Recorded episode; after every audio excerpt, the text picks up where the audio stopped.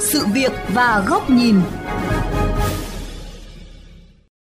Thưa quý vị và các bạn, Sở Giao thông Vận tải Hà Nội đã đề xuất Ủy ban nhân dân thành phố cho thí điểm phân làn tổ chức giao thông trên tuyến đường Nguyễn Trãi. Trong đó, ba làn sát giải phân cách giữa dành cho ô tô, hai làn sát vỉa hè sẽ dành cho xe máy, xe đạp và xe buýt. Hiện trạng giao thông trên tuyến đường Nguyễn Trãi như thế nào? Cần tổ chức ra sao để tránh những thất bại trong quá khứ và điệp khúc vừa làm vừa rút kinh nghiệm. Phóng viên Minh Hiếu của kênh VOV Giao thông đề cập nội dung này trong chuyên mục Sự việc và góc nhìn hôm nay.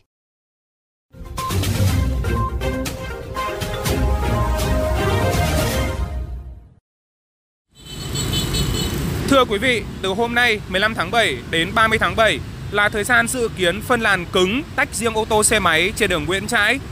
Tuy nhiên, có mặt trên đường Nguyễn Trãi vào sáng nay, chúng tôi ghi nhận phương án phân làn thí điểm chưa được triển khai. Các dòng xe vẫn di chuyển lộn xộn như thường lệ.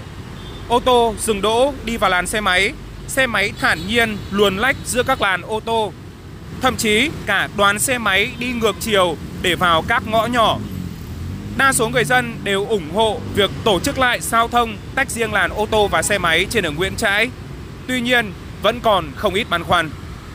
Nếu mà phân làn được mà nó không gây ách tắc cho người dân đi lại thì nó rất là tốt thôi. Nhưng nếu mà phân làn mà người ta vẫn đi xe ngang xe dọc mà vẫn gây ra tắc đường thì nó cũng mất thời gian. Nhiều người đi ngược đường. Mình nhiều lúc cũng hay thế.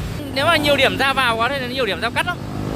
Thế nên khó khả thi lắm ý thức của người dân tham gia mọi người cũng không đi đúng làn nên em nghĩ cái việc mà để cái phân cách cứng em nghĩ nó không hiệu quả đâu gây tai nạn nhiều hơn. Ô tô thì cũng hơi bất tiện cho cái việc đón khách và trả khách. Những cái giải phân cách đấy mình đừng để dài quá.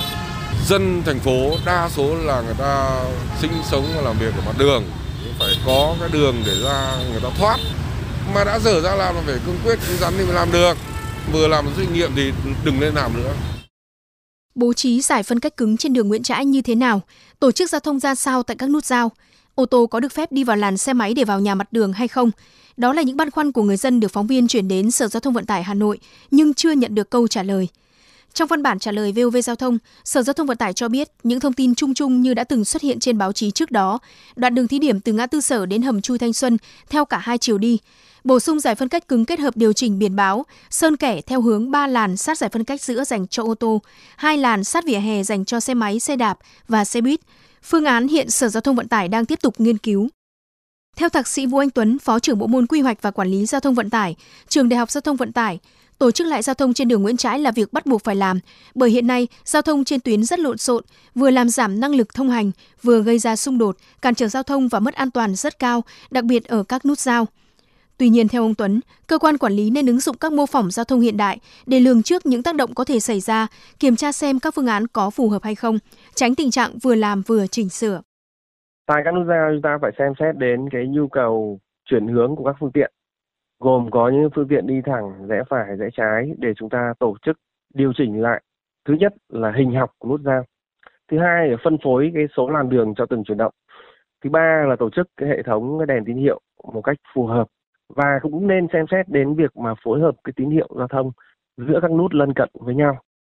Đồng tình với việc cần tổ chức lại giao thông trên tuyến đường Nguyễn Trãi nói riêng và Hà Nội nói chung, nhưng chuyên gia giao thông tiến sĩ Doãn Minh Tâm cho rằng việc cần làm trước hết đó là quy hoạch mạng lưới giao thông đường bộ. Theo ông Doãn Minh Tâm, hiện Việt Nam đang phân loại đường bộ theo cấp quản lý hành chính như quốc lộ, tỉnh lộ, huyện lộ, đường xã. Trong khi đó, nhiều nước trên thế giới phân loại theo chức năng, đường trục chính ưu tiên cho vận tải và cấm xe hai bánh, đường gom chính ưu tiên cho vận tải hành khách công cộng và hàng hóa, đường gom phụ, đường hỗn hợp cho phép ô tô và xe hai bánh cùng lưu thông. Quy hoạch xong mới chỉ ra được tuyến đường nào thuộc diện nào, từ đó mới tổ chức giao thông phù hợp và tăng cường kết nối giữa các tuyến. Chúng ta đang tổ chức giao thông không có sự kết hợp và không chịu sự chi phối của quy hoạch mạng lưới giao thông. Tổ chức tình thế cứ từ thực trạng rồi là thiết kế tổ chức giao thông ngay dẫn đến cái kết nối giữa các tuyến với nhau rất là lúng túng tuyến phố nào của chúng ta cũng đã đầy nhà dân xung quanh hai bên mà trong khi đó hàng trăm hàng nghìn những cái ngõ nhỏ có đổ cắm vào đường đường chính cho nên nhiệm vụ chúng ta phải quy hoạch đã Cùng chung quan điểm, chuyên gia kinh tế tiến sĩ Nguyễn Minh Phong nhấn mạnh tầm quan trọng của công tác quy hoạch và sự nghiên cứu kỹ lưỡng trước khi triển khai các dự án, phương án tổ chức giao thông để tránh tác động xấu đến người dân và tổn hại ngân sách nhà nước. Tôi lấy ví dụ gần đây nhất đó là vấn đề sông Tô Lịch. Đường gom hai bên vừa mới khánh thành cách hai năm rất đẹp. Bây giờ lại đập phá dỡ đi để mà làm cái hệ thống uh, thu gom nước thải trong khi không thiết kế ngay từ đầu đồng bộ để triển khai, mà các dự án này cứ nhỏ lẻ ta bóc tách ra. Đâm ra nó tạo nó chỉ có lợi cho những người vẽ dự án không có lợi cho dân sinh cũng như là cho ngân sách nhà nước. Phân chia các dòng đường, làn đường đó, thì cái này con chức năng cần phải nghiên cứu. Nhưng mà thực tế cho thấy rõ ràng là phân làn đường bằng hệ thống cứng gây tai nạn nguy hiểm cho người dân nhiều hơn.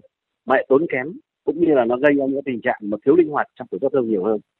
Còn chức năng phải nghiên cứu, đánh giá cả về kinh tế, cả về tác động cũng như lấy ý kiến phản biện xã hội.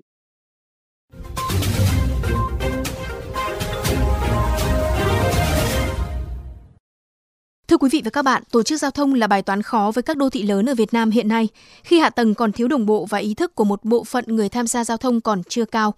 Tuy nhiên dù khó vẫn phải làm và các cơ quan quản lý có thể tránh những phương án nhìn thấy thất bại ngay từ khi đề xuất bằng cách lắng nghe đóng góp từ dư luận. Mời các bạn cùng đến với bài bình luận nhan đề Phân làn ô tô xe máy đừng giống như lần trước. Đề xuất phân làn cứng, tách riêng ô tô và xe máy không phải lần đầu tiên xuất hiện tại Hà Nội.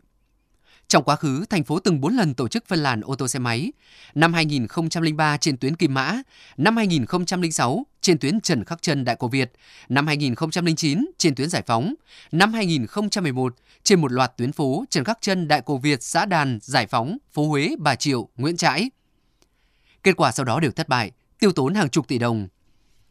Tuy nhiên về mục đích, Khác với những lần trước là tạo thói quen di chuyển đúng làn cho các phương tiện, đặc biệt là xe máy, thì lần này việc phân làn trên tuyến đường Nguyễn Trãi còn khá mơ hồ, không rõ là để tạo cú hích, cải thiện rõ nét chất lượng giao thông công cộng hay chỉ để giảm ùn tắc đảm bảo trật tự giao thông nói chung. Hiện đường Nguyễn Trãi từ ngã tư sở đến hầm chui Thanh Xuân có chiều dài 2,1 km, mỗi chiều đi có 6 làn xe với chiều rộng từ 19 đến 23 m, phân làn bằng vạch sơn, biển báo, gồm có hai làn sát giải phân cách giữa, dành riêng cho xe ô tô, ba làn tiếp theo dành cho ô tô và xe máy, một làn sát vỉa hè dành cho xe máy và xe thô sơ. Bên cạnh sự di chuyển lộn xộn giữa các làn của ô tô xe máy, một thực trạng phổ biến khác là xe buýt phải chuyển làn liên tục để ra vào điểm dừng, vừa gây xung đột mất an toàn giao thông, vừa làm mất đi thiện cảm của người dân với loại hình này. Do đó, tách riêng làn xe buýt là cần thiết nhưng như đã đề cập ở trên, mục đích của việc phân làn trên tuyến đường Nguyễn Trãi chưa rõ nên không thể đánh giá phương án đưa ra có phù hợp hay không, có đáp ứng được nhu cầu của từng chủ thể tham gia giao thông hay không. Và cũng giống như mục đích, cách thức thực hiện còn rất mơ hồ. Nếu tổ chức lại giao thông theo đề xuất thì chiều dài các đoạn giải phân cách cứng là bao nhiêu, bố trí ở những đoạn nào. Tổ chức giao thông ra sao ở những điểm giao cắt, điểm quay đầu xe để tránh lộn xộn. Ô tô muốn rẽ vào nhà mặt đường thì đi lại thế nào? có đảm bảo thông thoáng cho phần đường xe máy không khi xe thu gom rác, ô tô cá nhân vẫn dừng đỗ nhàn nhản bên lề đường. Với những thông tin ít ỏi xuất hiện trên mặt báo, người dân không tìm được câu trả lời và họ có thể hình dung việc phân làn lần này chỉ là cứng hóa vạch sơn hiện hữu và như thế hiệu quả chắc chắn không được như kỳ vọng. Trong những lần thí điểm phân làn trước đây, người dân chỉ thực hiện khi lực lượng chức năng có mặt. Nhưng các lực lượng không thể ngày đêm túc trực nên sự thất bại là khó tránh khỏi trong bối cảnh việc chấp hành luật giao thông đang bị một bộ phận người dân xem nhẹ, với ưu tiên cao nhất là sự tiện lợi cá nhân. Chính vì vậy, để đề xuất phân làn lần này trên tuyến đường Nguyễn Trãi tránh lặp lại thất bại, tránh điệp khúc vừa làm vừa rút kinh nghiệm, gây tốn kém ngân sách và bất tiện cho người dân, các cơ quan quản lý cần có nghiên cứu, đánh giá kỹ lưỡng trước khi thực hiện, lắng nghe phản biện từ dư luận khi tìm được phương án tạo ra sự thuận lợi lớn nhất cho người dân với những nhu cầu khác nhau, đi thẳng qua tuyến đường Nguyễn Trãi hay rẽ vào ngõ ngách, nhà mặt đường, thì họ sẽ tự giác chấp hành, không cần lực lượng chức năng phải gồng mình giám sát. Còn về lâu dài, công tác quy hoạch đô thị và quy hoạch mạng lưới giao thông cần sớm được thực hiện. Nếu không thì mọi phương án tổ chức giao thông sẽ chỉ là giải pháp tình thế và sẽ không bao giờ có được lời giải đúng cho một đề bài đang còn thiếu quá nhiều dữ liệu.